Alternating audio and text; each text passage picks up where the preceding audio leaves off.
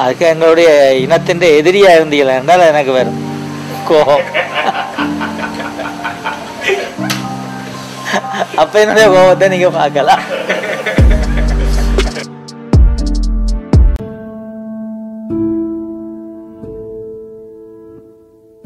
Eelam eighty seven அத்தியாயம் நாற்பத்தி ஒன்று. இந்திய அமைதி காக்கும் படையினர் ஈழத்தில் மேற்கொண்ட பாலியல் வல்லுறவுகள். இந்த தொடரை எழுதி கொண்டிருக்கும் போது ஒரு தர்மசங்கடமான நிலை எனக்கு ஏற்பட்டது. ஈழத்தில் இந்திய படையினர் மேற்கொண்ட பாலியல் வல்லுறவுகள் பற்றி விரிவாக எழுதுவதா அல்லது மேலோட்டமாக ஈழத்தில் இந்திய படையினர் பாலியல் வன்முறைகள் புரிந்தார்கள் என்று மட்டும் எழுதிவிட்டு நிறுத்திக் கொள்வதா என்று பலத்த போராட்டமே எனக்குள் ஏற்பட்டது. ஏனெனில் இந்திய படையினர் ஈழ மண்ணில் மேற்கொண்ட பாலியல் கொடூரங்கள் பற்றிய உண்மைகளை எழுதப் போகும்போது எமது மானத்தமிழ் பெண்கள் பலர் அசௌகரியப்படும் சந்தர்ப்பங்களும் ஏற்படும். இதனால் இந்த விடயம் பற்றி எந்த அளவிற்கு விவரிப்பது என்று பலத்த தடுமாற்றம் எனக்கு ஏற்பட்டது. ஈழப் பிரச்சனையில் இந்தியா மேற்கொண்டிருந்த நடவடிக்கைகள் தொடர்பாக பிற்காலத்தில் எந்த ஒரு சமாதானத்திற்கும் அல்லது எந்த ஒரு உடன்பாட்டிற்கும் கூட ஈழத் தமிழர்களால் வர முடியாமல் போனதற்கு இந்திய படைகள் ஈழ மண்ணில் மேற்கொண்டிருந்த பாலியல் வன்முறைகளும் ஒரு முக்கிய காரணமாக இருந்தது. எனவே இந்த விடயம் பற்றி ஓரளவாவது விவரித்தே ஆக வேண்டிய தேவையும் இந்த தொடருக்கு இருக்கிறது. அதனால் ஈழத்தில் இந்திய படையினர் மேற்கொண்ட பாலியல் வன்முறைகள் பற்றி அக்காலத்தில் முறிந்த பனை உட்பட பல்வேறு ஊடகங்களில் வெளியான ஒரு சில விடயங்கள் பற்றி மட்டும் மேலோட்டமாக பார்ப்பது பொருத்தமாக இருக்கும் என்று நான் நினைக்கின்றேன். இந்திய ஆக்கிரமிப்பு காலத்தில் இந்திய படையினர் மீது மிகவும் வெறுப்பை ஏற்படுத்தக்கூடியதான அனுபவம் ஒன்று எனது நண்பருக்கு ஏற்பட்டிருந்தது. அந்த நண்பனின் பெயர் ராமன். அவர் இவ்வாறு விவரித்தார். குறிப்பிடத்தக்க ஒரு பாரிய சம்பவமாக அது இல்லாவிட்டாலும் கூட எனது அடிமனதில் இந்திய படையினர் மீது முதல் முதலில் ஒரு வெறுப்பை ஏற்படுத்திய ஒரு நிகழ்வாக அது அமைந்திருந்தது. இந்தியாவே எனது தாய்நாடு. இந்திய தலைவர்களே எமது தலைவர்கள்.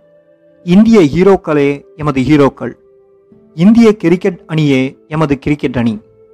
இந்திய அமைதி காக்கும் படையினரே ஈழத்தின் அசைக்க முடியாத மீட்பர்கள் என்று பெரும்பான்மையான ஈழத் தமிழர்களைப் போன்று நானும் நினைத்து கொண்டிருந்த காலத்தில் முதல் முதலில் எனது மனதில் எதிர்மறையான ஒரு மாற்றத்தை ஏற்படுத்திய ஒரு சந்தர்ப்பம் அன்று எனது கண்முன் நிகழ்ந்தது. அன்றைய தினம் எனக்கு ஏற்பட்ட அந்த அனுபவத்தை தொடர்ந்துதான் நான் இந்திய படையினரையும் ராஜீவ்காந்தி தலைமையிலான இந்திய அரசையும் மிகவும் அதிகமாக வெறுக்க ஆரம்பித்திருந்தேன். இந்தியாவில் கல்வி கற்றுக்கொண்டிருந்த நான் விடுமுறைக்காக இலங்கைக்கு வந்திருந்தேன்.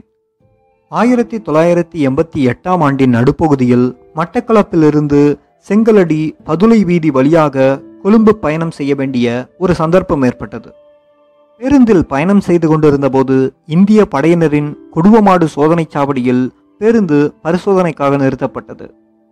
பேருந்தில் பயணம் செய்த அனைவரும் இறங்கிச் செல்ல வேண்டும் என்று இந்திய படையினர் உத்தரவிட்டார்கள். பெண்கள் மாத்திரம் இறங்க வேண்டியதில்லை என்று அவர்கள் கூறியிருந்தார்கள். அக்காலத்தில் பெண்களை மதிக்கும் ஒரு நாடாக இந்தியா தன்னை வெளிக்காண்பித்துக் கொண்டிருந்த வேடிக்கையும் பெண்களுக்கு முன்னுரிமை கொடுக்கும் வினோதமும் இலங்கையிலும் நடைபெற்றுக் கொண்டிருந்தது. சோதனைச் சாவடிகளில் பெண்கள் வாகனத்தை விட்டு இறங்க வேண்டியதில்லை என்ற சலுகைகள் சில சோதனைச் சாவடிகளில் வழங்கப்பட்டிருந்தது. அனைத்து ஆண்களும் பேருந்தை விட்டு இறங்கி சோதனைக்காக கொளுத்தும் வெயிலில் காத்திருக்க ஆரம்பித்தார்கள். பஸ்ஸில் வந்த பெண்கள் தங்களுக்கு வழங்கப்பட்ட சலுகைகளில் மனம் மகிழ்ந்து பஸ் வண்டியை விட்டு இறங்கவில்லை. இந்தியாவில் கல்வி கற்றுக்கொண்டிருந்த எனக்கு ஓரளவு ஹிந்தி தெரியும். பிரபல்யமான இந்திய கல்வி நிறுவனம் ஒன்றின் மாணவ அடையாள அட்டையும் இந்திய போக்குவரத்து பாசும் என்வசம் இருந்ததால் அவற்றை வைத்துக்கொண்டு இந்திய படையினரின் சோதனைச் சாவடிகள் கொடுமைகளிலிருந்து அநேகமாக நான் தப்பிவிடுவேன். பேருந்தை சோதிப்பதற்கென்று இரண்டு இந்திய சிப்பாய்கள் நான் அமர்ந்திருந்த பேருந்தினுள் ஏறினார்கள். முதலில் அவர்கள் என்னை பார்த்து முறைக்க ஆரம்பிக்க நான் எனக்கு தெரிந்த ஹிந்தியில் என்னை அடையாளம் காண்பித்து இந்தியாவில் நான் கல்வி கற்பது பற்றி தெரிவித்து சமாளித்து விட்டேன். தொடர்ந்து அந்த சிப்பாய்கள் வண்டியில் அமர்ந்திருந்த பெண்களை பரிசோதிக்க சென்றார்கள். அவர்கள் அந்த பெண்கள் கொண்டு வந்திருந்த பொதிகளை பற்றி அக்கறை காண்பிக்கவில்லை. உங்களிடம் பாம் இருக்கின்றதா? என்று கேட்டு அந்த பெண் பிள்ளைகளின் ஆடைகளுக்குள் கைகளை விட்டு சோதனை செய்தார்கள். இங்கும் குண்டுகள் ஏதாவது மறைத்து வைத்திருக்கின்றீர்களா? என்று கேட்டபடியே அந்த பெண்களின் கால்களுக்கிடையேயும் சோதனை செய்து வேதனை கொடுத்தார்கள். இந்திய ராணுவத்தின் கைகளை தட்டிவிட முயன்ற ஒரு இளம்பெண்ணுக்கு கன்னத்தில் பலார் என்று பலமான அடி விழுந்தது. இதனால் மற்றவர்கள் எதுவும் முரண்டு பிடிக்கவில்லை. இதில் வேதனை என்னவென்றால் பேருந்தில் ஏறிய இரண்டு சிப்பாய்கள் இதே போன்ற சேட்டைகளை புரிவதை வெளியில் காவலுக்கு நின்ற மற்றைய சில சிப்பாய்களும் ஒரு அதிகாரியும் வேடிக்கை பார்த்து சிரித்து மகிழ்ந்து கொண்டிருந்தார்கள். சோதனை முடிந்து பஸ் வண்டியை விட்டு இறங்கிய இந்திய சிப்பாய்கள் அடுத்த வண்டியை சோதனையிடுவதற்காக சென்றார்கள். அவர்கள் அவ்வாறு செல்லும்போது பஸ்ஸினுள் இடம்பெற்ற நிகழ்வுகள் சம்பந்தமாகவும் பஸ்ஸினுள் இருந்த பெண்கள் சங்கோஜப்பட்டது தொடர்பாகவும் நடித்து காண்பித்து கேலி செய்து கொண்டே சென்றார்கள். பின்னர் பஸ்ஸை விட்டு இறங்கியும் ஜன்னல் வழியாக அந்த பெண்களை எட்டி பார்த்து அவர்கள் அங்கங்கள் பற்றி மிகவும் கேவலமாக விமர்சித்து கைகள் சைகை காண்பித்து கேலி செய்தார்கள். இவர்களது சோதனைகளின் போது அந்த பெண்கள் நெளிந்து சங்கடப்பட்ட விதங்களை வெளியில் நின்ற மற்றைய சிப்பாய்களிடம் நடித்து காண்பித்து மகிழ்ந்தார்கள். எனக்கு ஹிந்தி ஓரளவு தெரிந்திருந்ததால் அவர்கள் பேசிய அநாகரிகமான வார்த்தைகளின் அர்த்தம் புரிந்திருந்தது. கோபம் கோபமாக வந்தது. எதுவும் செய்ய முடியாத எனது இயலாமையை நினைத்து வெட்கமும் வேதனையுமாக இருந்தது. பஸ் வண்டியில் இந்திய படையினரின் தொல்லைகளுக்கு உள்ளாகியிருந்த பெண்களின் கண்களில் கண்ணீர் மல்கியது.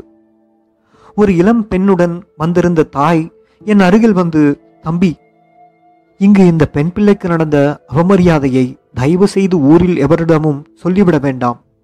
எனது பிள்ளையின் வாழ்க்கை பாதித்துவிடும் என்று கண்ணீருடன் தெரிவித்திருந்தார்.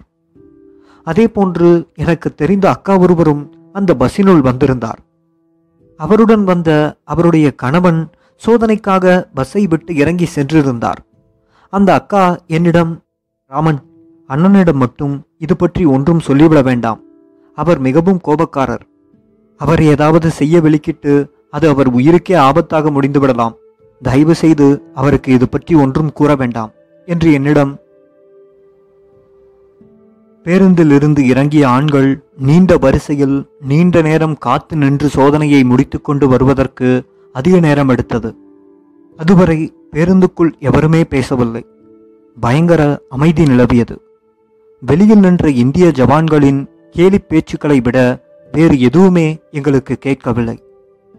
வடக்கு கிழக்கில் இடம்பெற்ற இந்திய படையினரின் மிக கொடூரமான பாலியல் வல்லுறவு சம்பவங்களுடன் ஒப்பிடும்போது இங்கு நடந்தது ஒன்றும் பாரதூரமான விடயமில்லைதான் என்றாலும் அந்த சிறிய சம்பவம் என்னில் ஒரு பெரிய பாதிப்பை ஏற்படுத்தியிருந்தது. கண்முன்னால் நடந்த அந்த அநீதியை எதிர்ப்பதற்கோ அல்லது தட்டி கேட்பதற்கோ எனது வயதும் சந்தர்ப்ப சூழ்நிலையும் என்னை அன்று அனுமதிக்கவில்லை.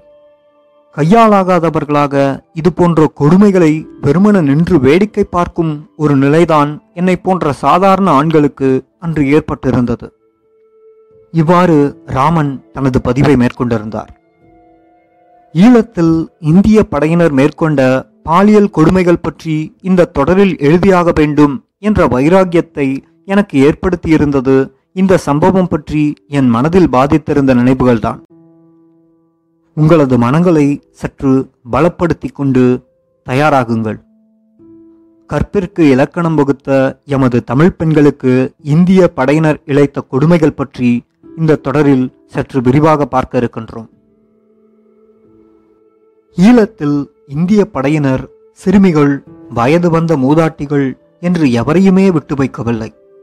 பெண்கள் என்ற மானுட பிறப்பு முழுவதுமே பாலியல் வல்லுறவிற்கான இயந்திரங்களாகவே அவர்களுடைய கண்களுக்கு தென்பட்டார்கள்.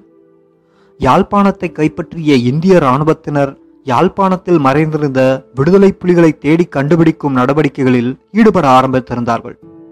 இது காமகுரி பிடித்தலைந்த இந்திய படை ஜவான்களுக்கு நல்ல சந்தர்ப்பமாகவே அமைந்துவிட்டது. தேடுதல் செக்கிங் என்ற பெயரில் அவர்கள் மேற்கொண்டிருந்த பாலியல் வேட்டைகள் எழுத்தில் எழுத முடியாதவைகள். ஆயிரத்தி தொள்ளாயிரத்தி எண்பத்தி ஏழாம் ஆண்டு நவம்பர் மாதம் பதினெட்டாம் தேதி நிகழ்ந்த ஒரு கொடுமை இது. யாழ்ப்பாணத்தில் வறிய ரோமன் கத்தோலிக்க குடும்பங்கள் வசிக்கும் ஒரு பகுதியில் ஒரு ஐம்பத்தி ஐந்து வயது மூதாட்டியும் இருபத்தி இரண்டு வயதுடைய மற்றொரு பெண்ணையும் இரண்டு இந்திய படையினர் பாலியல் வல்லுறவு புரிந்து கொடுமையை பற்றி பதிவு இது. ஒரு கிறிஸ்தவ தேவாலயத்திற்கு அருகில் இந்திய படையினர் முகாம் அமைத்து நிலை கொண்டிருந்தார்கள். அங்கு நடமாடிய அந்த ஐம்பத்தி ஐந்து வயது பெண்மணிதான் முதலில் இந்திய படையினரின் கண்களில் தென்பட்டிருக்கிறார். அந்த பெண்மணி ஏதோ ஒரு வேலையாக வெளியில் சென்றுவிட்டு தனது குடிசைக்கு திரும்பிய போது அவளை பின்தொடர்ந்து குடிசைக்குள் புகுந்த இந்திய படைவீரர்கள் இருவர் தமது வீரத்தை அந்த பெண்மணியிடம் காட்டினார்கள். அந்த பெண்மணியை அவரது வயதையும் பொருட்படுத்தாது பாலியல் வல்லுறவு புரிந்தார்கள். அந்த பெண்மணி கத்த முற்பட்ட போது அவரது வாயை பொத்தியபடியே அந்த அட்டூழியத்தை மேற்கொண்டார்கள். அந்த நேரத்தில் கிணற்றில் தண்ணீர் அள்ளுவதற்காக வெளியில் சென்ற இருபத்தி இரண்டு வயது இளம்பெண் வீடு திரும்பியிருந்தாள். வீட்டின் பின்வாசலை அடைந்த அந்த பெண்மணி வீட்டில் இருந்த வித்தியாசமான சத்தம் கேட்பதை உணர்ந்து ஆச்சி ஆச்சி என்று அழைத்திருக்கிறாள். பின்கதவு மெதுவாக திறக்கப்பட்டது. கதவிலிருந்து நீண்ட கரங்கள் அந்த பெண்மணியையும் உள்ளே இழுத்தது. அங்கு இருந்த இரண்டு சிப்பாய்களில் ஒருவனால் அவர் பாலியல் வல்லுறவுக்கு உள்ளாக்கப்பட்டார். கிடைத்த ஒரு சந்தர்ப்பத்தில் அவள் தன்னை விடுவித்துக் கொண்டு வெளியில் ஓடி வந்து காப்பாற்றுங்கள் காப்பாற்றுங்கள் என்று கத்தினாள். தேம்பி தேம்பி அழுதாள். வீதியில் அவள் வந்து நின்ற கோலமும் அவளது நிர்கதி நிலையும் அயலில் இருந்தவர்களுக்கு மிகுந்த கோபத்தை ஏற்படுத்தியிருந்தது. ஆத்திரத்துடன் திரண்ட சுமார் நானூறிற்கும் மேற்பட்ட பொதுமக்கள் கோபாபேசத்துடன் இந்திய படை முகாமிற்குள் புக ஆரம்பித்திருந்தார்கள். இந்திய படையினர் இதனை சற்றும் எதிர்பார்க்கவில்லை. பதட்டத்துடன் இருந்த இந்திய படைவீரர்கள் தமது துப்பாக்கிகளை சுடுவதற்கு தயாராக வைக்க ஆரம்பித்திருந்தார்கள். தமது முகாமை நோக்கி திரண்டு வந்த மக்கள் கூட்டத்தை சுட்டு தள்ளுவதற்கான உத்தரவை வழங்குவதற்கு தயாரான அந்த முகாமின் கட்டுப்பாட்டு அதிகாரி திடீரென்று சுட வேண்டாம் என்ற உத்தரவை தனது ஜவான்களுக்கு பிறப்பித்தார். திரண்டு வந்த கூட்டத்தின் மத்தியில் ஒரு கிறிஸ்தவ ஃபாதரியார் வருவதை அவதானித்ததை தொடர்ந்தே அந்த அதிகாரி அப்படியான ஒரு உத்தரவை பிறப்பித்தார். ஆம் அருகில் இருந்த தேவாலயத்தின் பங்கு தந்தையான அந்த ஃபாதரியார் தலைமையில்தான் அந்த கூட்டம் அங்கு வந்திருந்தது. சந்தர்ப்பவசமாக அந்த அதிகாரி ஒரு கிறிஸ்தவராக இருந்துவிட்டதால் ஒரு பெரிய அனர்த்தம் தவிர்க்கப்பட்டிருந்தது. கூட்டத்தை நோக்கி தனியாக சென்ற அந்த அதிகாரி ஃபாதரியாரிடம் தன்னை அறிமுகம் செய்துவிட்டு என்ன விடயம்? என்று விசாரித்தார். அந்த முகாமைச் சேர்ந்த இரண்டு வீரர்கள் மேற்கொண்ட அந்த துர்நடத்தை பற்றி ஃபாதரியார் விளக்கி கூறினார். அந்த பெண்ணையும் அழைத்து அந்த அதிகாரி முன்னர் நிறுத்தி அவளுக்கு நேர்ந்த கொடுமைக்காக அந்த ஃபாதரியார் நியாயம் கேட்டார்.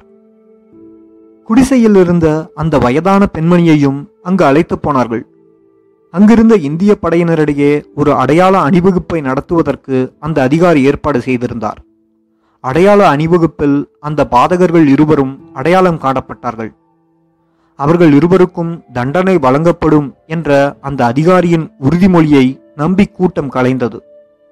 ஆனால் உண்மையிலேயே அந்த பாதகர்கள் தண்டிக்கப்பட்டார்களா அல்லது அது வெறும் கண்துடைப்பா என்பது கடவுளுக்குத்தான் வெளிச்சம். ஒரு பதிமூன்று வயது பெண்ணிற்கு நடந்த கொடுமை மிகவும் கொடூரமானது. ஒரு காலத்தில் அவரது வீடு விடுதலை புலிகளின் முகாமாக இருந்தது. இந்திய படையினருடன் துணைக்கு வந்த தமிழ் குழு உறுப்பினர்கள் இதனை இந்திய படையினருக்கு தெரியப்படுத்தியிருந்தார்கள்.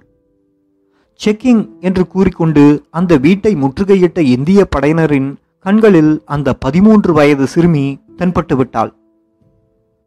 வீட்டில் இருந்த மற்றவர்களை மிரட்டிவிட்டு அந்த சிறுமியை தனியே அழைத்துச் சென்று அவளை பாலியல் வல்லுறவிற்கு உள்ளாக்கினார்கள். அந்த சிறுமியின் கதறல் அருகில் இருந்தவர்களின் காதை செவிடாக்கின. பின்னர் அந்த சிறுமியின் குடும்பம் முழுவதுமே கொழும்பிற்கு இடம்பெயர்ந்துவிட்டன. இந்திய படையினர் தமக்கு இழைத்த கொடுமைகளை ஒரு கெட்ட கனவாக நினைத்து மறந்துவிட்டு தமது அன்றாட வேலைகளை கவனிக்க ஆரம்பித்த புத்திசாலித்தனமான எத்தனையோ பெண்கள் இன்னமும் இங்கே இருக்கத்தான் செய்கின்றார்கள். தம்மீது தமது விருப்பத்தையும் மீறிப்பட்ட கொடிய கரங்களின் அடையாளத்தை தூசி என தட்டிவிட்டு தமது வரலாற்று கடமைகளை மேற்கொள்ள ஆரம்பித்த எத்தனையோ வீர பெண்மணிகள் எமது சமுதாயத்தில் காணப்படவே செய்கின்றார்கள். அதேவேளை தமக்கு இழைக்கப்பட்ட கொடுமைகளுக்காக நீதி வேண்டி போராடிய வீரப்பெண்கள் பலரது கதைகளும் பரவலாக காணப்படவே செய்கின்றன. அவை பற்றி அவகாசம் கிடைத்தால் இந்த தொடரில் விரிவாக பார்ப்போம். அத்தியா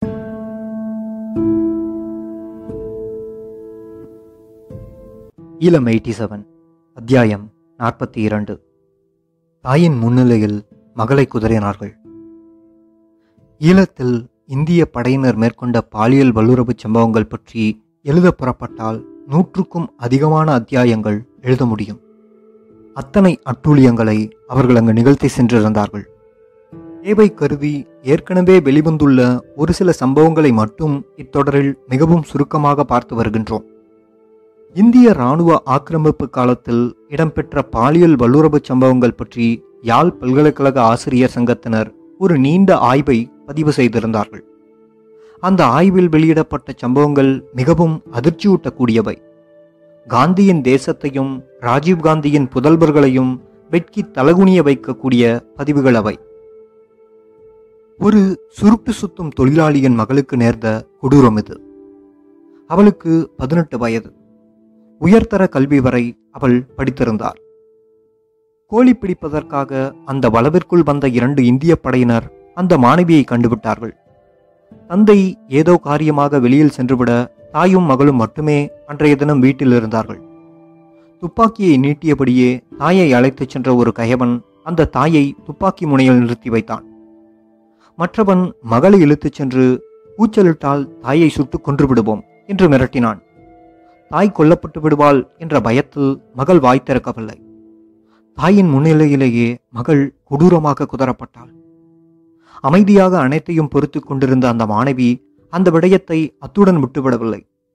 ஒரு சில ஊரவர்களின் துணையுடன் மறுநாள் இந்திய ராணுவ அதிகாரிகளை சந்தித்து தனக்கு நேர்ந்த கொடுமைகளை எடுத்துரைத்ததுடன் தனக்கு கொடுமை இழைத்த இந்திய படைவீரர்களையும் சரியாக அடையாளம் காண்பித்து அவர்களுக்கு தண்டனை பெற்றுக் கொடுத்தார் ஆயிரத்தி தொள்ளாயிரத்தி எண்பத்தி ஏழாம் ஆண்டு நவம்பர் மாதம் ஆறாம் தேதி இடம்பெற்ற மற்றொரு சம்பவம் இது. விவசாய குடும்பத்தில் பிறந்த பாடசாலை மாணவி ஒருவரை இந்திய படையினர் கைது செய்திருந்தார்கள். ஒரு புகைப்படம் தொடர்பாக விசாரணைகளை மேற்கொள்வதற்கென்று கூறியே அவளை இந்திய படையினர் கைது செய்திருந்தார்கள். இந்திய படையினர் தம்முடன் ஒரு புகைப்படத்தை வைத்திருந்தார்கள். அந்த புகைப்படத்தில் அந்த மாணவியும் அவளது பாடசாலை சிநேகிதியும் காணப்பட்டார்கள். அந்த சிநேகிதியின் சகோதரன் ஒரு விடுதலை புலி உறுப்பினர் என்பதே இந்திய படையினரை உறுத்திய விடயம். குறிப்பிட்ட அந்த இளைஞன் தற்பொழுது எங்கே இருக்கின்றான் என்று விசாரிப்பதற்காகவே அந்த மாணவியை இந்திய படையினர் கைது செய்திருந்தார்கள். விசாரணைக்கென்று அவளை அழைத்துச் சென்ற இந்திய படையினர் குறிப்பிட்ட அந்த வாலிபன் உன்னுடைய காதலனா? என்று கேள்வியை எழுப்பி விசாரித்தார்கள். குறிப்பாக இந்த விடயம் தொடர்பாக விசாரணையை மேற்கொண்ட இந்திய படை கேப்டன் அந்த வாலிபன் எங்கே இருக்கின்றான் என்ற உண்மையை கூற மறுத்தால் அந்த மாணவியை பாலியல் வல்லுறவு செய்யப்போவதாகவே மிரட்டினான். உண்மையை கூற தவறும் பட்சத்தில் அவளை எப்படி எப்படியெல்லாம் துன்புறுத்துவார்கள் என்றும் அவன் விவரித்தான். பின்னர் அந்த சிறுமியை வீட்டில் கொண்டு வந்து விட்டுவிட்டு இருபத்தி நான்கு மணி நேரம் அவகாசம் கொடுத்து அந்த காலக்கெடுவிற்குள் உண்மையை சொல்லிவிட வேண்டும் என்று எச்சரித்துவிட்டு சென்றான். சிறிது நேரத்தின் பின்னர் இரண்டு சிப்பாய்கள் அங்கு வந்தார்கள்.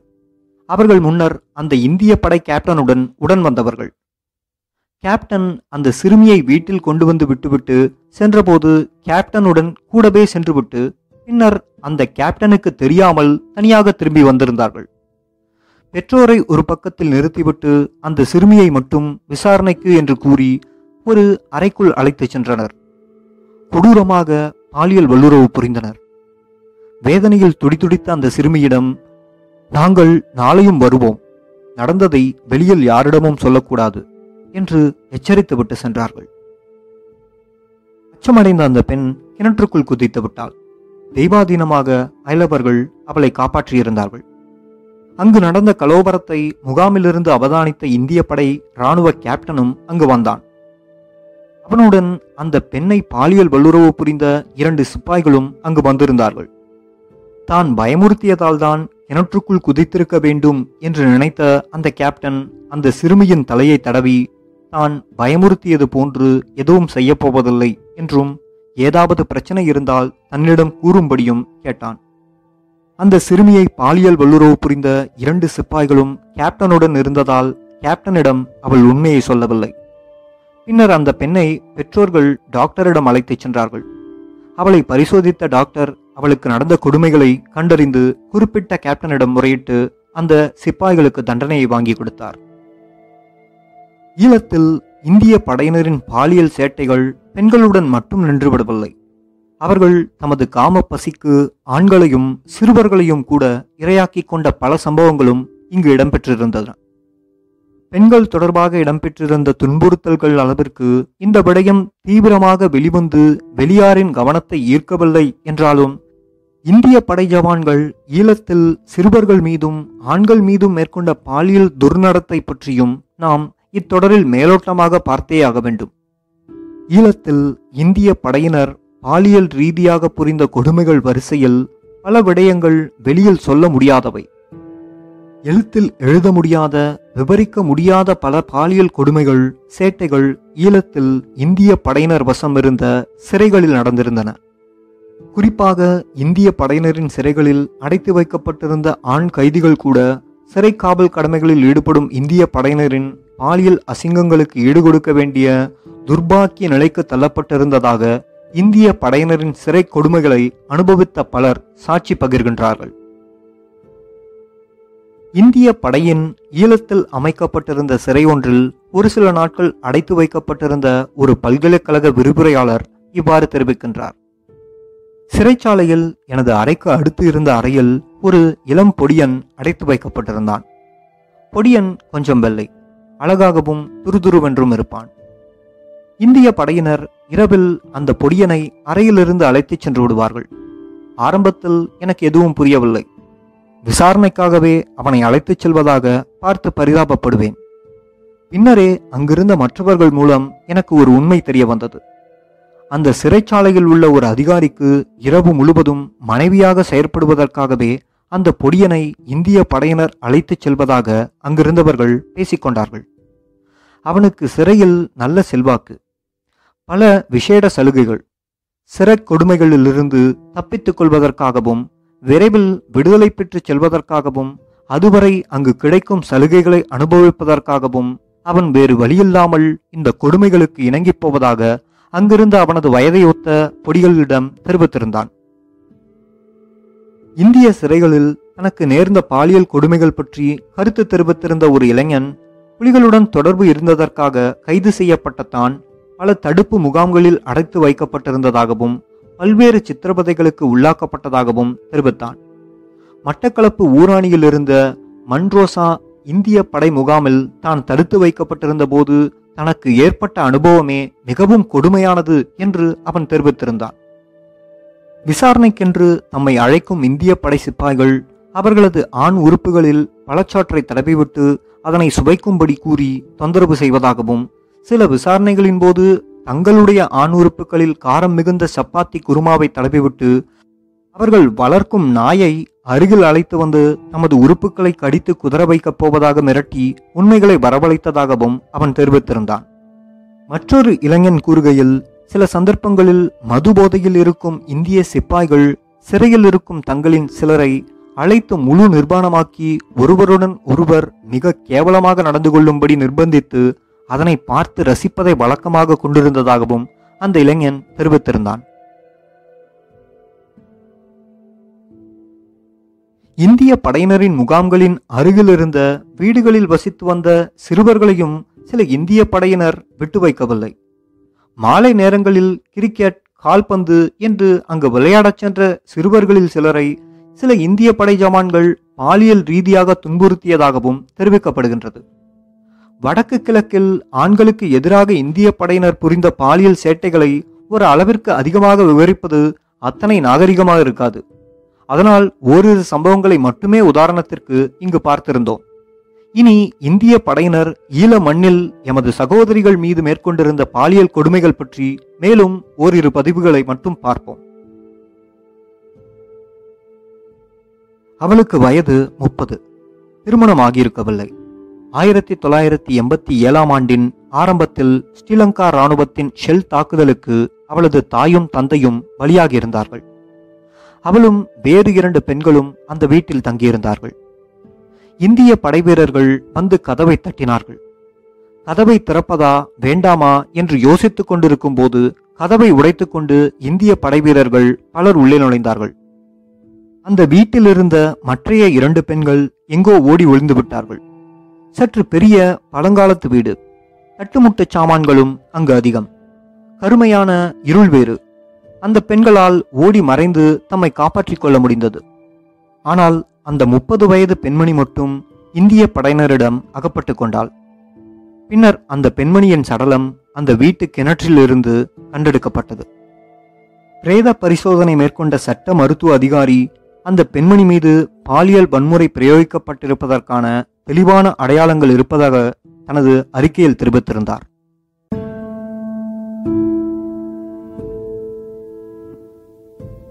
இளம் எயிட்டி செவன் அத்தியாயம் நாற்பத்தி மூணு பாலியல் வல்லுறவை நியாயப்படுத்திய இந்திய அதிகாரிகள். காலம் காலமாகவே யுத்தத்தில் தோற்கடிக்கப்படும் எதிரியின் உடைமைகளை சீரழிப்பதை ஒரு வெற்றியின் சின்னமாகவே கொண்டாடும் மரபு உலகெங்கிலும் இருந்து வந்திருக்கின்றது. அதிலும் குறிப்பாக தோல்வியடைந்த எதிரியின் தேசத்தில் வாழும் பெண்களை மானபங்கப்படுத்தி பாலியல் வல்லுறவுக்கு உட்படுத்துவதென்பது வெற்றி பெற்ற தரப்பு தனது வெற்றி கழிப்பை கொண்டாடும் ஒரு நடைமுறையாகவே புராதன காலங்களில் இருந்து வந்தது. ஆனாலும் இந்தியா போன்ற தன்னை புனிதமான தேசமாக கருதி கொண்டு திரியும் ஒரு நாடு அதிலும் குறிப்பாக இந்த இருபதாம் நூற்றாண்டில் தன்னிடம் அடைக்கலம் தேடி வந்த ஒரு இனத்தின் மீதே இதுபோன்ற பாலியல் கொடுமைகளை இந்திய படையினர் செய்ததும் அதனை இந்திய ஆட்சி அனுமதித்ததும் உண்மையிலேயே மன்னிக்க முடியாத ஒரு குற்றம் என்றே கூற வேண்டும்.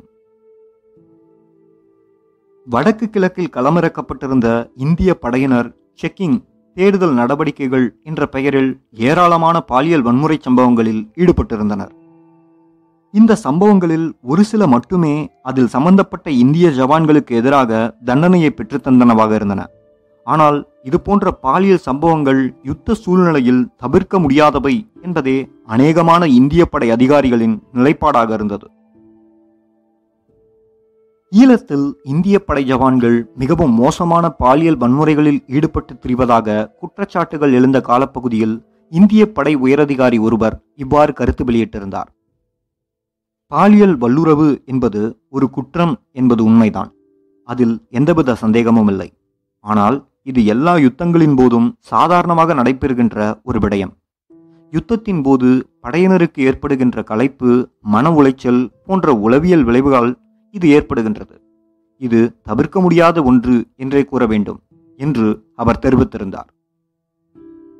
இது விடயமாக கருத்து வெளியிட்ட மற்றொரு அதிகாரி இத்தகைய கதைகள் வெகுவாக மிகைப்படுத்தப்பட்டுள்ளன. இது போன்ற பாலியல் வல்லுறவு சம்பவம் பற்றிய குற்றச்சாட்டு ஒன்றை நேற்றைய தினம் நாங்கள் விசாரணைக்கு உட்படுத்தியிருந்தோம். ஆனால் விசாரணையின் போதுதான் தெரிந்தது அது பாலியல் வன்முறை அல்ல வெறும் மானபங்கப்படுத்தல் மட்டுமே என்று. கற்பிற்கு இலக்கணம் வகுத்ததாக தம்மை பற்றி பெருமைப்பட்டு கூறிக்கொள்ளும் இந்தியா போன்ற ஒரு தேசத்தின் புதல்வர்கள் பெண்கள் மானபங்கப்படுத்தப்படுவதை வெறும் சாதாரண ஒரு விடயமாக எடுத்துக்கொண்டது மட்டுமல்ல அவற்றை நியாயப்படுத்தியது உண்மையிலேயே கொடூரமானதுதான். மற்றொரு இந்திய படை அதிகாரி இந்த விடயம் பற்றி இவ்வாறு தெரிவித்திருந்தார். நாங்கள் வேண்டுமென்றே பெண்களை இவ்வாறு சோதனையிடுவதில்லை. இதோ பாருங்கள் எங்கள் அதிகாரி ஒருவர் வாகனத்தில் செல்லும்போது வீதியில் இரண்டு பெண்கள் நின்று கொண்டிருக்கின்றார்கள். ஒரு பெண் கையசைக்க மற்றொரு பெண் ஸ்கர்ட்டை உயர்த்தி தானியங்கி துப்பாக்கியை எடுத்து எங்கள் அதிகாரி மற்றும் ஜபான்கள் மீது சுட ஆரம்பிக்கின்றாள். பெண்களையும் நாங்கள் சோதிக்க வேண்டும் என்று நீங்கள் நினைக்கவில்லையா? தொடைகளுக்கு இடையேயும் ஜாக்கெட்டுக்குள்ளும் ஆயுதங்கள் மறைத்திருப்பவர்கள் பெண்களாகவே இருக்கிறார்கள் என்று அந்த அதிகாரி தெரிவித்திருந்தார். இந்திய படை அதிகாரிகளின் அனுமதியுடன் நடைபெற்ற சோதனை நடவடிக்கைகளால் பெண்கள் பெரும்பாலும் மானபங்கப்படுத்தப்படுவதாகவே அமைந்திருந்தன.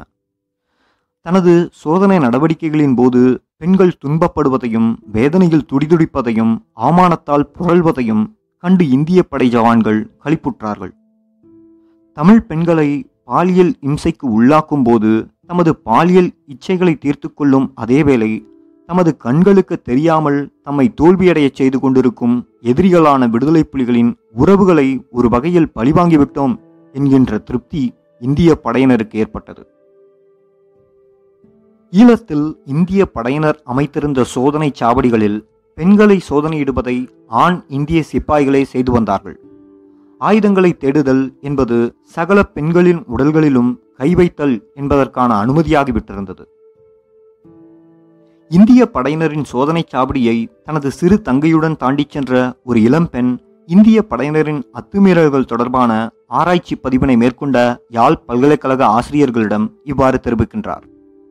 எங்களுடைய அந்தரங்க பகுதிகளை எல்லாம் எவ்வாறு இந்த இந்திய படையினர் நகங்களால் கீறியும் தடவியும் அநாகரிகமாக நடந்து கொள்ள முடியும்? என்று அந்த பெண் குமரியிருக்கின்றார் மற்றொரு இந்திய படை சோதனைச் சாவடியில் ஒரு சிறு பெண் அழுது கொண்டு நின்றிருக்கின்றார். அந்த சிறுமியின் மாதவிளக்குக்கு பயன்படுத்தப்படும் உள்துணியை கூட காட்டச் சொல்லி கேட்டார்களாம். இதேபோன்று தனிமையாக உள்ள இந்திய படையினரின் காவல் அரணில் காவல் கடமையில் ஈடுபட்டு கொண்டிருக்கும் வீரர்கள் தெருவில் செல்லும் பெண்களுக்கு தமது ஆடைகளை களைந்து எதுவோ அசிங்கமாக செய்து காண்பிப்பார்களாம். இந்த அசிங்கங்களைக் கண்டு சங்கடப்படும் பெண்களை பார்த்து சிரித்து கேலி செய்வார்களாம். இந்திய படையினருக்கு எதிரான பாலியல் குற்றச்சாட்டுகள் அதிகரித்ததைத் தொடர்ந்து ஈழத்தில் பெண்களை சோதனையிடுவதற்கென்று இந்திய மத்திய ரிசர்வ் போலீஸ் படையின் பெண் பிரிவு வெகு அமர்க்கலமாக கொண்டு வரப்பட்டது தொலைக்காட்சிகளிலெல்லாம் இந்த பெண் படையினரே ஈழத்தில் பெண்களை சோதனையிடுவது போன்று காண்பிக்கப்பட்டது.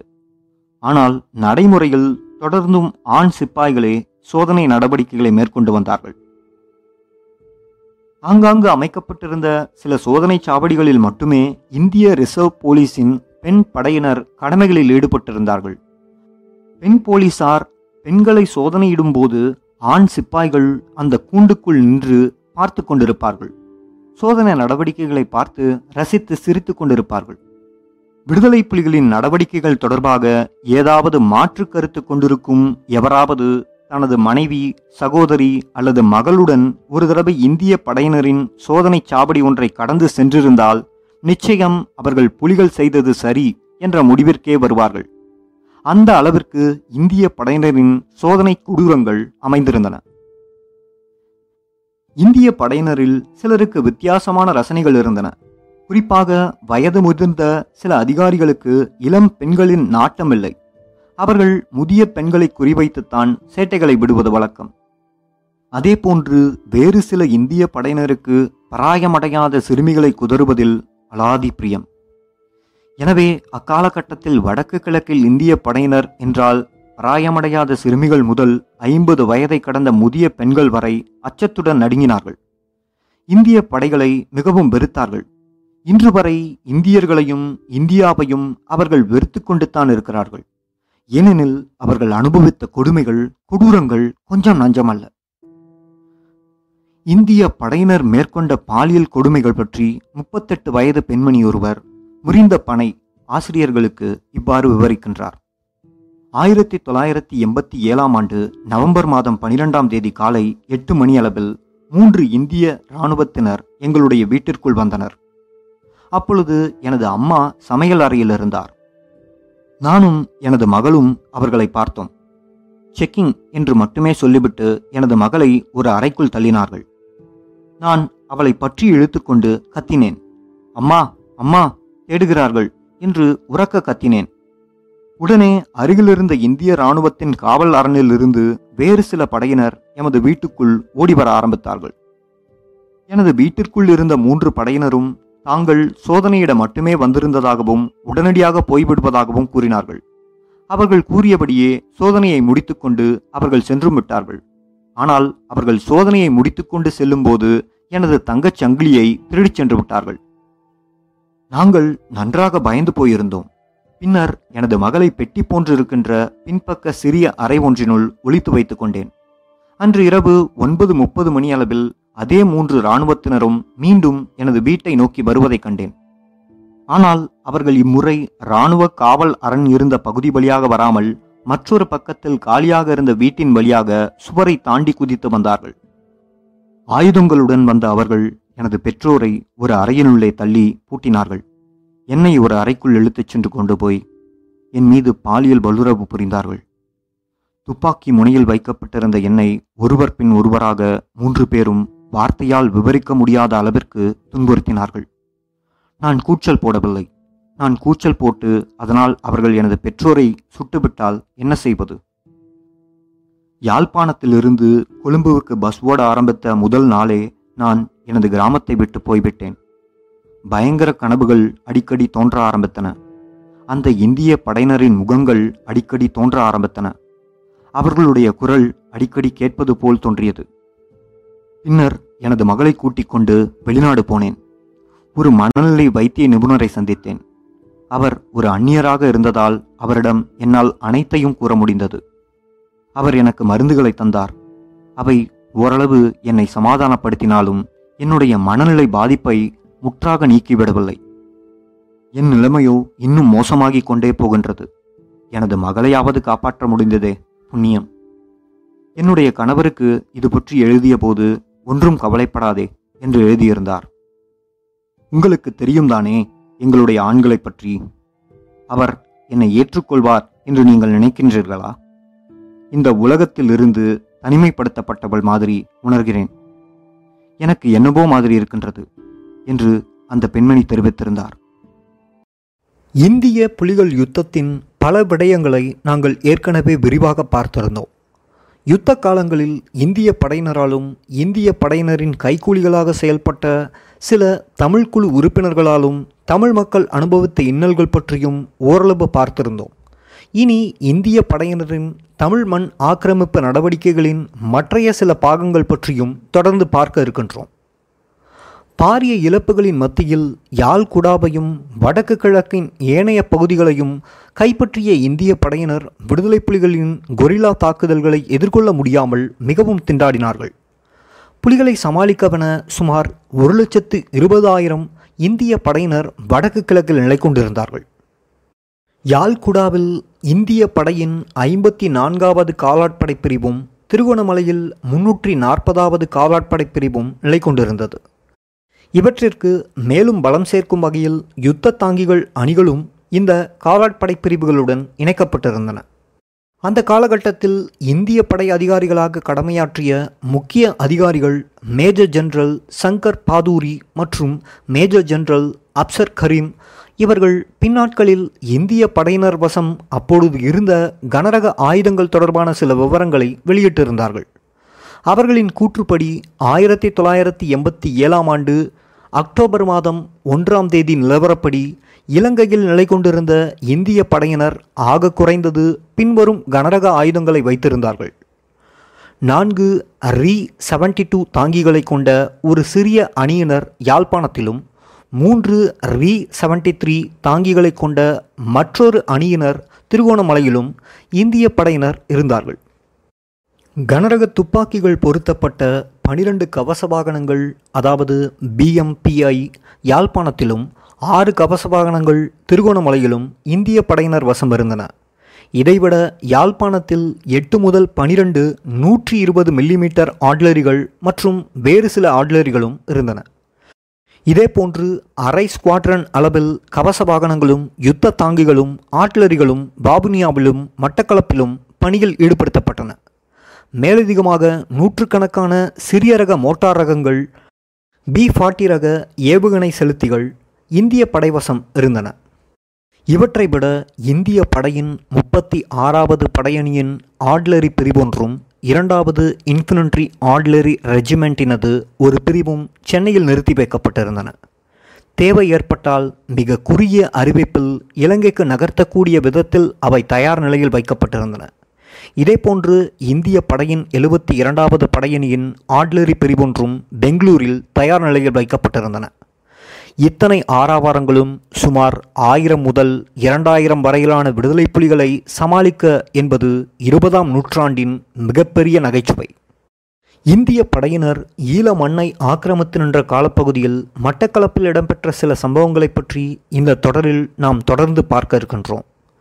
இந்திய படையினரின் காலத்தில் மட்டக்களப்பு அம்பாறை மாவட்டங்களில் விடுதலை புலிகள் மேற்கொண்ட தாக்குதல்கள் இந்திய படையினரின் பதில் நடவடிக்கைகள் பொதுமக்களுக்கு எதிராக இந்திய படையினர் மேற்கொண்ட தாக்குதல்கள் குறிப்பாக கிழக்கில் இருந்த முஸ்லிம்கள் மீது இந்திய படையினர் கட்டவிழ்த்துவிட்ட அநியாயங்கள் போன்றவற்றை தொடர்ந்து வரும் அத்தியாயங்களில் நாம் கொஞ்சம் விரிவாக பார்க்க இருக்கின்றோம்.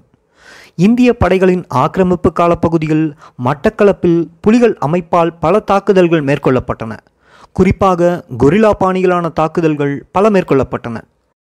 மட்டக்களப்பு நகருக்கு வடக்காக மட்டக்களப்பு கொழும்பு ஏலவன் வீதியில் சுமார் நாற்பது கிலோமீட்டர் தொலைவில் உள்ள நாவலடி சந்தியில் வைத்து இந்திய படையினரின் வாகனத் தொடரணிக்கு எதிராக புலிகளால் மேற்கொள்ளப்பட்ட கொரில்லா பாணியிலான தாக்குதல் மட்டக்களப்பில் இந்திய படையினருக்கு எதிராக மேற்கொள்ளப்பட்ட பாரிய தாக்குதல் நடவடிக்கைகளுள் ஒன்று என்பது குறிப்பிடத்தக்கது.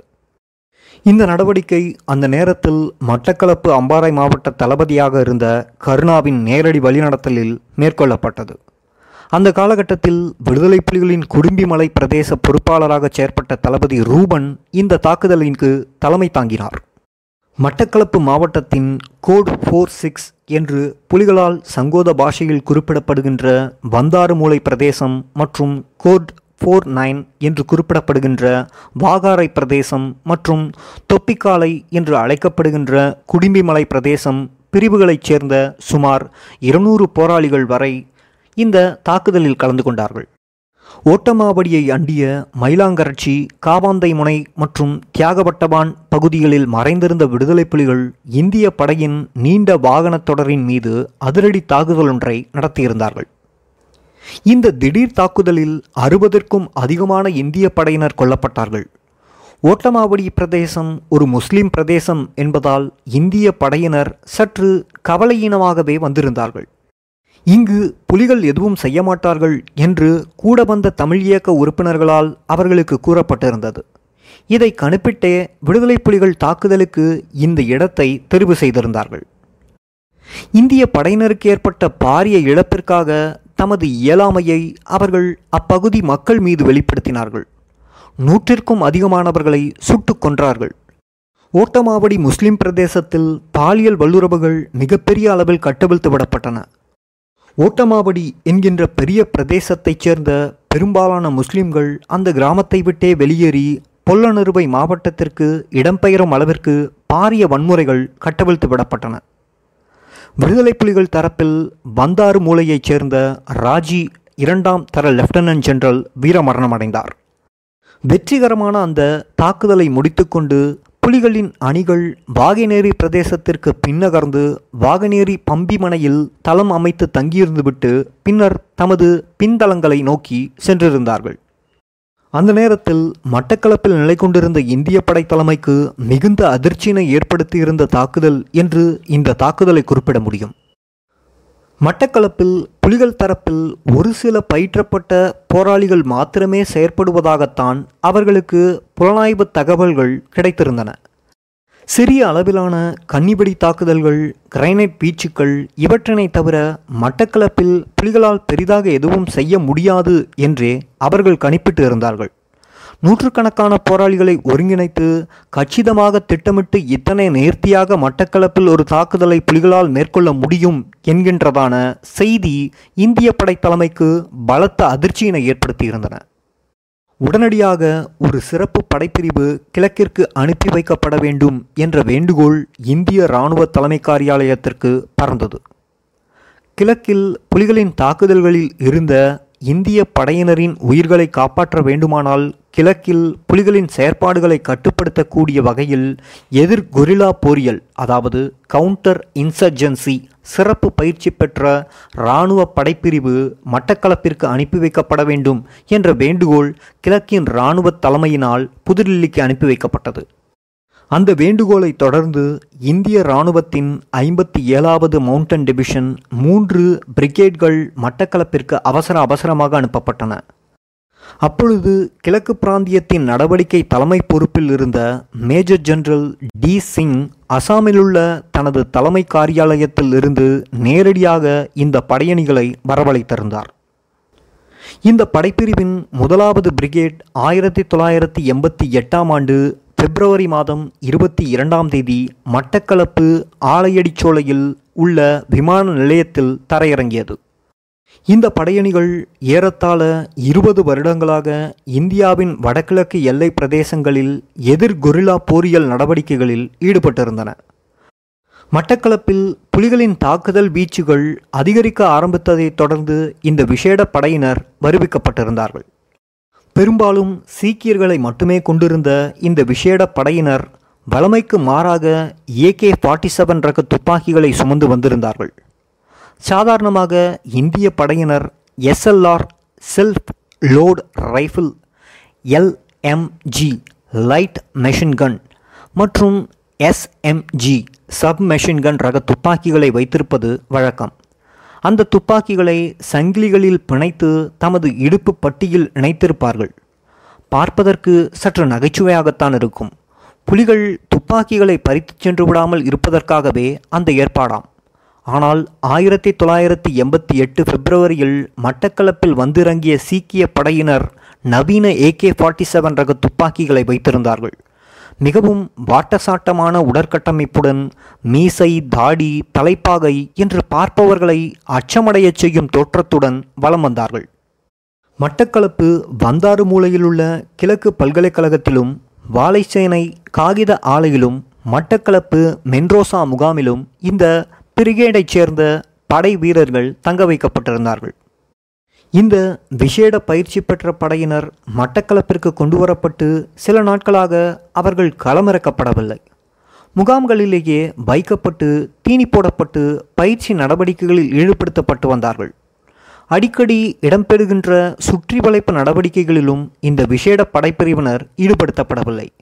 வீதி ரோந்து நடவடிக்கைகளிலும் இந்த படையினர் ஈடுபடுத்தப்படவில்லை. பகல் நேரங்களில் பயிற்சிகளில் ஈடுபடுவது மாலையானதும் விளையாடுவது இரவு வேளைகளில் நன்றாக தூங்குவது என்று உடலை வளர்த்து வந்தார்கள். ஒரு நாள் திடீரென்று இவர்கள் அணிவகுத்து நின்றார்கள். புலிகளுக்கு எதிரான முக்கிய இராணுவ நடவடிக்கை ஒன்றிற்காக அவர்கள் களமிறக்கப்பட்டார்கள். குறிப்பிட்ட அந்த இராணுவ நடவடிக்கையின் பெயர் ப்ளூமிங் துலிப். மட்டக்களப்பின் அடர்ந்த காட்டுப் பிரதேசத்தில் அமைந்திருந்த விடுதலை புலிகளின் முக்கிய தளம் ஒன்றை சுற்றி வளைத்து அழிப்பதே அந்த இராணுவ நடவடிக்கையின் நோக்கமாக இருந்தது. அப்பொழுது மட்டக்களப்பு தரவை காடுகளின் மத்தியில் ரகசியமாக அமைக்கப்பட்டிருந்த புலிகள் அமைப்பின் முக்கிய தளத்தை ஒன்றை தாக்கி அழிப்பதே அந்த இராணுவ நடவடிக்கையின் குறிக்கோளாக இருந்தது. அந்த தளத்தின் பெயர் பேரூட் பேஸ் என்று இந்திய படையினருக்கு தகவல் தெரிவிக்கப்பட்டது. புலிகளின் ஆயுத களஞ்சியங்கள் பிராந்திய தலைமை பயிற்சி முகாம்கள் நடவடிக்கை தலைமையகம் தொலைத்தொடர்பு மையங்கள் என்பன இந்த பேரூட் பேஸிலேயே அமைந்திருந்ததாக இந்திய படையினருக்கு தகவல் கிடைத்திருந்தன. புலிகள் அமைப்பின் மட்டக்களப்பு அம்பாறை மாவட்ட தளபதி கருணா அரசியல் துறை பொறுப்பாளர் பிரான்சிஸ் தளபதி ரூபன் தளபதி காந்தன் கரிகாலன் போன்றவர்களும் இந்த பேரூட் முகாமிலேயே தங்கியிருப்பதாகவே இந்திய படையினருக்கு கிடைத்த தகவல் தெரிவித்திருந்தன.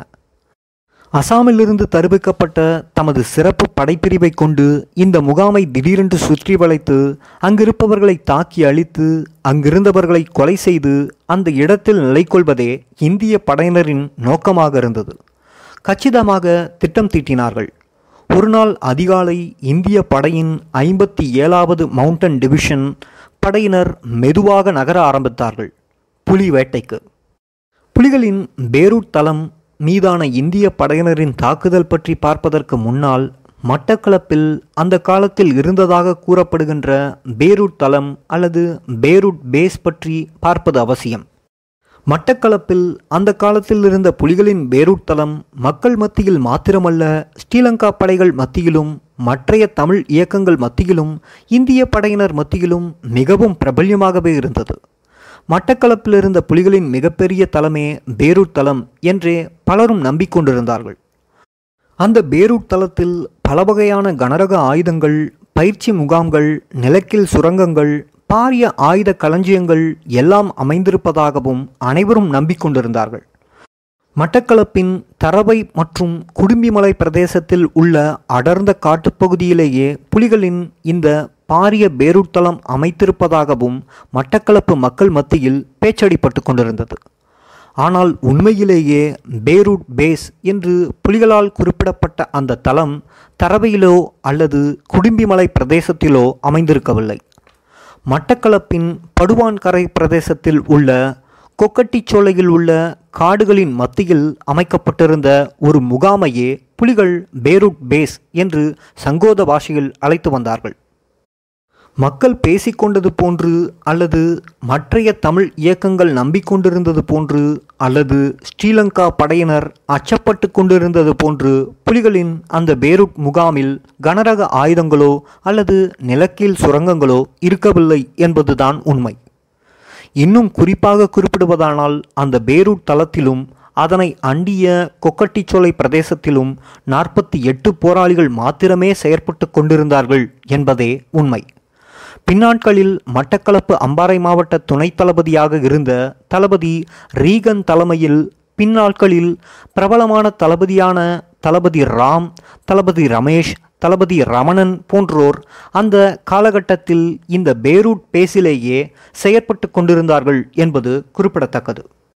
அந்த காலகட்டத்தில் இயக்கங்கள் பற்றிய மிகைப்படுத்தல்கள் மக்கள் மத்தியில் மிக மிக வேகமாக பரவிக் கொண்டிருந்ததன் ஒரு அங்கமாக இந்த பேரூட் பேஸ் பற்றிய மாயை மக்கள் மத்தியில் பெரிய அளவில் உருவாகி அடிக்கடி அச்சத்துடனும் பெருமையுடனும் பேசப்படுகின்ற ஒரு விடயமாக மாறியிருந்தது. அத்தோடு அந்த காலகட்டத்தில் லெபனானின் தலைநகரான பேரூட் என்ற பெயரானது போராடுகின்ற இனக்குழுமங்களினால் ஆச்சரியமாக நோக்கப்படுகின்ற பேசப்படுகின்ற ஒரு பெயராகவே இருந்தது. அந்த நேரத்தில் தமிழ் இயக்க உறுப்பினர்களில் பல முக்கியஸ்தர்கள் லெபனானின் இராணுவ பயிற்சியினை எடுத்துக்கொண்டிருந்ததால் லெபனானின் தலைநகரான பேரூட்டின் பெயர் போராளிகள் மத்தியில் அதிகம் பிரபல்யமாகியிருந்தது. இவை அனைத்தையும் விட ஆயிரத்தி தொள்ளாயிரத்தி எண்பத்தி மூன்றாம் ஆண்டின் இறுதி பகுதியில் லெபனான் தலைநகரில் அமைக்கப்பட்டிருந்த அமெரிக்க இராணுவ தளம் மீது இஸ்லாமிய போராளிகள் மேற்கொண்டிருந்த ஒரு பாரிய தற்கொலை தாக்குதலும் அந்த தாக்குதல் பற்றிய செய்தியும் தமிழ் ஈழப் போராளிகள் மத்தியிலும் தமிழ் மக்கள் மத்தியிலும் பாரிய தாக்கத்தினை ஏற்படுத்தி இருந்ததாலும் பேரூட் என்ற பெயர் தமிழ் மக்கள் மத்தியில் அதிக பிரபல்யமாகியிருந்தது. ஆயிரத்தி தொள்ளாயிரத்தி எண்பத்தி மூன்றாம் ஆண்டு அக்டோபர் மாதம் இருபத்தி மூன்றாம் தேதி லெபனானின் தலைநகரான பேரூட்டில் நிலை கொண்டிருந்த அமெரிக்க மற்றும் பிரெஞ்சு படையினரின் தளம் மீது இஸ்லாமிய ஜிகாத் போராளிகள் தற்கொலை தாக்குதலை மேற்கொண்டிருந்தார்கள். அதில் அமெரிக்காவின் இருநூற்றி இருபது சிறப்பு அதிரடி படையினர் உட்பட இருநூற்றி தொண்ணூற்றி ஒம்பது இராணுவ வீரர்கள் கொல்லப்பட்டார்கள். அந்த காலகட்டத்தில் உலகம் முழுவதும் குறிப்பாக போராடும் இனக்குழுமங்கள் மத்தியில் மிகவும் பிரபல்யமாக பேசப்பட்ட தாக்குதல் அது. இரண்டாம் உலகப்போருக்கு அடுத்ததாக அமெரிக்க மரைன் பிரிவுக்கு மிகப்பெரிய இழப்பினை ஏற்படுத்திய தாக்குதல் இடம்பெற்ற பிரதேசம் என்பதால் மக்கள் மத்தியில் பேரூட் என்ற பெயர் மிகவும் பிரபல்யமாக இருந்தது குறிப்பாக தமிழ் மக்கள் மத்தியில் இந்த பேரூட் என்ற பெயர் அதிக மரியாதையுடனும் பலத்த எதிர்பார்ப்புடனும் உச்சரிக்கப்பட்ட ஒரு பெயராகவே இருந்தது. ஆக்கிரமிப்பாளருக்கு அச்சத்தையும் போராடும் இனத்திற்கு விடுதலை உணர்வையும் ஏற்படுத்தும் ஒரு பெயராகவே இந்த பேரூட் என்ற பெயர் அந்த நேரத்தில் உலகில் வலம் வந்து கொண்டிருந்தது. பிளாட் அமைப்பு இந்தியாவின் தஞ்சாவூர் மாவட்டத்தின் ஒரத்தநாடு என்ற இடத்தில் அமைக்கப்பட்டிருந்த தனது தளத்தின் ஒரு முகாமிற்கு பேரூட் முகாம் என்று பெயர் சூட்டியிருந்தார்கள். அதேபோன்று யாழ் பல்கலைக்கழகத்தின் பகுடி வதைக்கு பெயர் போன ஒரு விடுதிக்கு பேரூட் விடுதி என்று பெயர் சூட்டியிருந்தார்கள். பேரூட் என்ற பெயர் அந்த காலகட்டத்தில் தமிழ் மக்கள் மத்தியில் போராளிகள் மத்தியிலும் எந்த அளவிற்கு பிரபல்யமாக இருந்தது என்பதற்கு இவை சில உதாரணங்கள். சரி குறிப்பாக மட்டக்களப்பின் கொக்கட்டிச்சோலை பிரதேசத்தில் இருந்த புலிகளின் இந்த முகாம் அல்லது தளத்திற்கு பேரூட் பேஸ் என்று எவ்வாறு பெயர் வந்தது? இதற்கான காரணம் யாருக்கும் சரியாக தெரியவில்லை. ஆனால் பல ஊகங்கள் இருக்கின்றன. அந்த காலகட்டத்தில் பிரதேச வாரியாக விடுதலை புலிகள் தமது தொடர்பாடல்களுக்கு பயன்படுத்திய சக்தி வாய்ந்த பிரதான தொலைத்தொடர்பு கருவிகளை மையப்படுத்தி சில குறியீட்டு பெயர்களை பயன்படுத்தி வந்தார்கள். விடுதலை புலிகளின் தலைவர் பிரபாகரன் அவர்களின் தொடர்பாடல்களை மையப்படுத்தி அவர் சார்ந்த தொடர்பாடல் பிரதேசத்தை ஒன் ஃபோர் பேஸ் என்று அழைப்பார்கள். புலிகளின் தலைவர் இந்தியாவில் தங்கியிருந்த பொழுது இந்தியாவில் இருந்த ஒன் ஃபோர் தளம் பின்னர் அவர் வன்னியில் அலம்பில் காடுகளில் தங்கியிருந்த பொழுது அங்கும் செயற்பட்டது இந்த காரணத்தினால்தான். இதேபோன்று யாழ்ப்பாணத்தை டூ டூ பேஸ் என்றும் வடமராட்சியை டூ த்ரீ பேஸ் என்றும் அழைப்பார்கள். இவை அனைத்தும் அந்த காலகட்டத்தில் புலிகளின் பிரதான தொலைத்தொடர்பு கருவிகளை அடிப்படையாக வைத்தே நடைமுறைப்படுத்தப்பட்டன. ஒரு பெரிய தொலைத்தொடர்பு கருவி ஏதாவது மரமொன்றில் அதன் ஆண்டனாக்களை உயரத்தில் கட்டிவிட்டால் இலங்கை முழுவதும் மாத்திரமல்ல இந்தியாவில் உள்ள புலிகளை கூட இதனூடாக இலகுவாக தொடர்பு கொண்டு விட முடியும். அந்த காலகட்டத்தில் வடக்கு கிழக்கில் விடுதலை புலிகள் அமைப்பிட மாத்திரமே இருந்த தொலைத்தொடர்பு வசதிகள் அவை. எண்பதுகளின் நடுப்பகுதிகளில் தளபதி அருணா மட்டக்களப்பிற்கு வந்தபொழுது அவரால் மட்டக்களப்பு அம்பாறை மாவட்டத்திற்கென்று ஒரு பிரதான தொலைத்தொடர்பு கருவி கொண்டு வரப்பட்டது மட்டக்களப்பு வந்தாறுமூலை பிரதேசத்தில் நிறுவப்பட்ட அந்த தொலைத்தொடர்பு கருவியை அடிப்படையாக வைத்து ஃபோர் சிக்ஸ் பேஸ் என்று மட்டக்களப்பு பிரதேசம் குறியீட்டு பெயரில் அழைக்கப்பட்டது. மட்டக்களப்பு அம்பாறை மாவட்டத்தில் இருந்து புலிகள் அமைப்பில் தன்னை இணைத்து கொண்ட முதலாவது போராளியும் இந்தியாவில் விடுதலை புலிகளுக்கு வழங்கப்பட்ட முதலாவது பயிற்சி முகாமில் பயிற்சி பெற்றவரும் பின்னாட்களில் புலிகள் அமைப்பின் மூத்த தளபதியாக பல களம் கண்டவரும் தற்பொழுது ஐரோப்பிய நாடொன்றில் உயிருடன் இருப்பவருமான தளபதி காந்தன் அவர்களே மட்டக்களப்பின் முதலாவது பிரதான தொலைத்தொடர்பு கருவியை கையாண்டவர் என்பது குறிப்பிடத்தக்கது.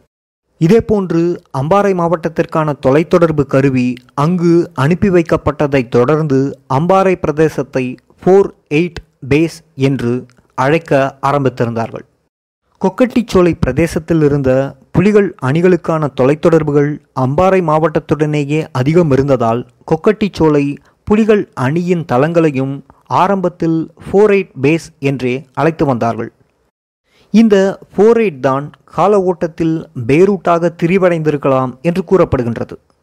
அதேபோன்று அந்த காலகட்டத்தில் விடுதலை புலிகள் செயற்பட்டு கொண்டிருந்த ஒவ்வொரு பிரதேசத்திற்கும் உலகின் பிரபல்யமான நகரங்களின் பெயர்களை சூட்டி அழைப்பது வழக்கம். யாழ்ப்பாண பிரதேசத்தை சிகாகோ என்றும் வடமாராட்சி பிரதேசத்தை கலிபோர்னியா என்றும் அழைப்பதைப் போன்று மட்டக்களப்பின் கொக்கட்டிச்சோலை பிரதேசத்தை பேரூட் என்று அழைத்திருப்பதற்கும் சந்தர்ப்பம் இருக்கின்றது. ஆக மொத்தத்தில் பேரூட் பேஸ் என்பது மட்டக்களப்பில் புலிகளின் பிரபல்யமான ஒரு முகாம் என்பதும் இந்த பேரூட் பேஸ் என்பது கொக்கட்டிச்சோலை பிரதேசத்திலேயே அமைக்கப்பெற்றிருந்தது என்பதும் குறிப்பிடத்தக்கது. இப்படிப்பட்ட புலிகளின் பேரூட் தளத்தை தாக்கி அழிக்க என்று கூறித்தான் இந்திய இராணுவத்தின் மவுண்டன் டிவிஷன் படைப்பிரிவு ஆப்ரேஷன் ப்ளூமிங் டூப்ளி என்ற பெயரில் ஒரு பாரிய படை நடவடிக்கையை மேற்கொண்டிருந்தது. ஆனால் புலிகளின் பேரூட் பேஸ் என்று நினைத்துக்கொண்டு அவர்கள் தரவையில் இருந்த புலிகளின் வேறொரு முகாமை நோக்கித்தான் படையெடுத்திருந்தார்கள் என்பதுதான் இங்கே முரண்நகையான விடயம். வந்தாறு மூலை கிழக்கு பல்கலைக்கழகத்தில் அமைக்கப்பட்டிருந்த இராணுவ முகாம் வாழைசேனை காகித ஆலையில் அமைக்கப்பட்டிருந்த முகாம் போன்றவற்றில் இருந்து ஒரே நேரத்தில் புறப்பட்ட இந்திய படையினர் உற்சாகமாக தமது நகர்வினை ஆரம்பித்தார்கள். இராணுவ கவச வாகனங்கள் முன்னகர சீக்கிய படையினர் அணிவகுத்து நடையாகவே புலிகளின் இந்த முகாமை நோக்கி நகர ஆரம்பித்தார்கள். புலிகளை ஒரு வழி பண்ணிவிடும் முனைப்பு அவர்களிடம் காணப்பட்டது. மட்டக்களப்பின் பிரதான பகுதியிலிருந்து குறிப்பிட்ட தரவை பிரதேசத்தை அடைய வேண்டுமானால் முப்பதிற்கும் அதிகமான கிராமங்களை கடந்துதான் அவர்கள் சென்றாக வேண்டும். இந்திய படையினரும் அவ்வாறுதான் வீரநடை போட்டுச் சென்றார்கள். இந்திய படையினர் முதலாவது கிராமத்தை கடந்து செல்லும் போதே புலிகளுக்கு செய்தி பறந்துவிட்டது. புலிகள் நிதானமாக தமது முகாமை காலி செய்து கொண்டு அடர்ந்த காடுகளுக்குள் தப்பிச் சென்று விட்டார்கள். போராளிகளை சிறு சிறு குழுக்களாக பிரித்து மக்களுடன் மக்களாகவும் கலக்க வைத்து விட்டார்கள். சுமந்து கொண்டு செல்ல முடியாத ஆயுதங்களில் சிலவற்றையும் வெடிப்பொருட்களையும் கைவிட்டு செல்ல வேண்டி ஏற்பட்டது.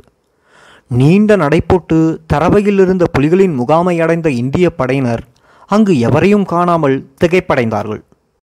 மவுண்டன் டிவிஷன் இலங்கையில் களமிறக்கப்பட்ட முதலாவது மேற்கொண்ட நடவடிக்கை இப்படி சோனைப்போவதா? அயல் கிராமத்தில் வயல்வெளிகளில் ஈடுபட்டிருந்த சில அப்பாவிகளை முகாமிற்கு அழைத்து வந்து சுட்டு கொன்றார்கள். அருகில் ஆயுதங்களை போட்டு புகைப்படம் எடுத்துக்கொண்டார்கள் முகாமில் எஞ்சியிருந்த சில வெடிப்பொருட்களுடன் தாங்கள் கொண்டு வந்த ஆயுதங்கள் சிலவற்றையும் சேர்த்து வைத்து புகைப்படம் எடுத்துக்கொண்டார்கள். பாரிய சண்டையின் பின்னர் புலிகளின் முக்கிய தளமான பேரூட் தளம் கைப்பற்றப்பட்டதாக மறுநாள் செய்திகள் வெளியிடப்பட்டன. பல புலிகள் கொல்லப்பட்டதாகவும் பெருந்தொகையான ஆயுதங்கள் கைப்பற்றப்பட்டதாகவும் செய்திகள் புகைப்படங்களுடன் வெளியாகின. கைப்பற்றப்பட்ட ஆயுதங்களில் அமெரிக்காவினதும் பாகிஸ்தானினதும் ஆயுதங்கள் காணப்பட்டதாக சில இந்திய பிராமணிய நாளிதழ்கள் கதைவிட்டிருந்தது சுவாரஸ்யமான மற்றொரு விடயம். இந்த சம்பவத்தை தொடர்ந்து மட்டக்களப்பு பிராந்தியத்தில் நிலைகொள்ள ஆரம்பித்த இந்திய இராணுவத்தின் ஐம்பத்தி ஏழாவது மவுண்டன் டிவிஷன் சீக்கியர்கள் தொடர்ச்சியாக நடவடிக்கைகளில் ஈடுபட ஆரம்பித்தார்கள்.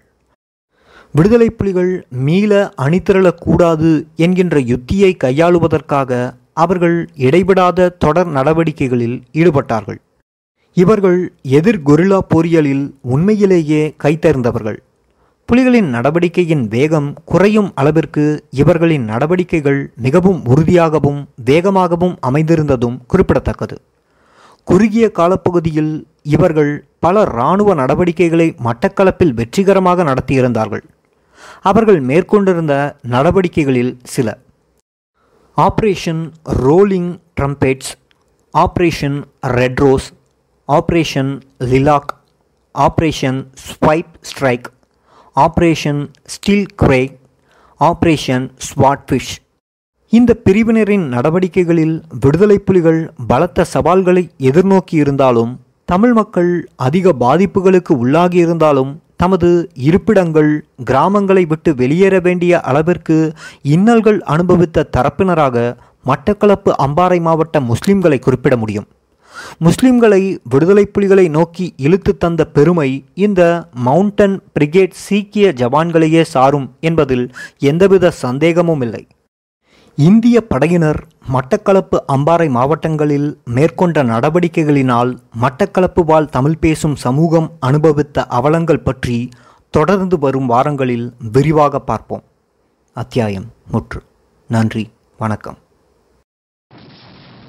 Wait and listen Ravanan is back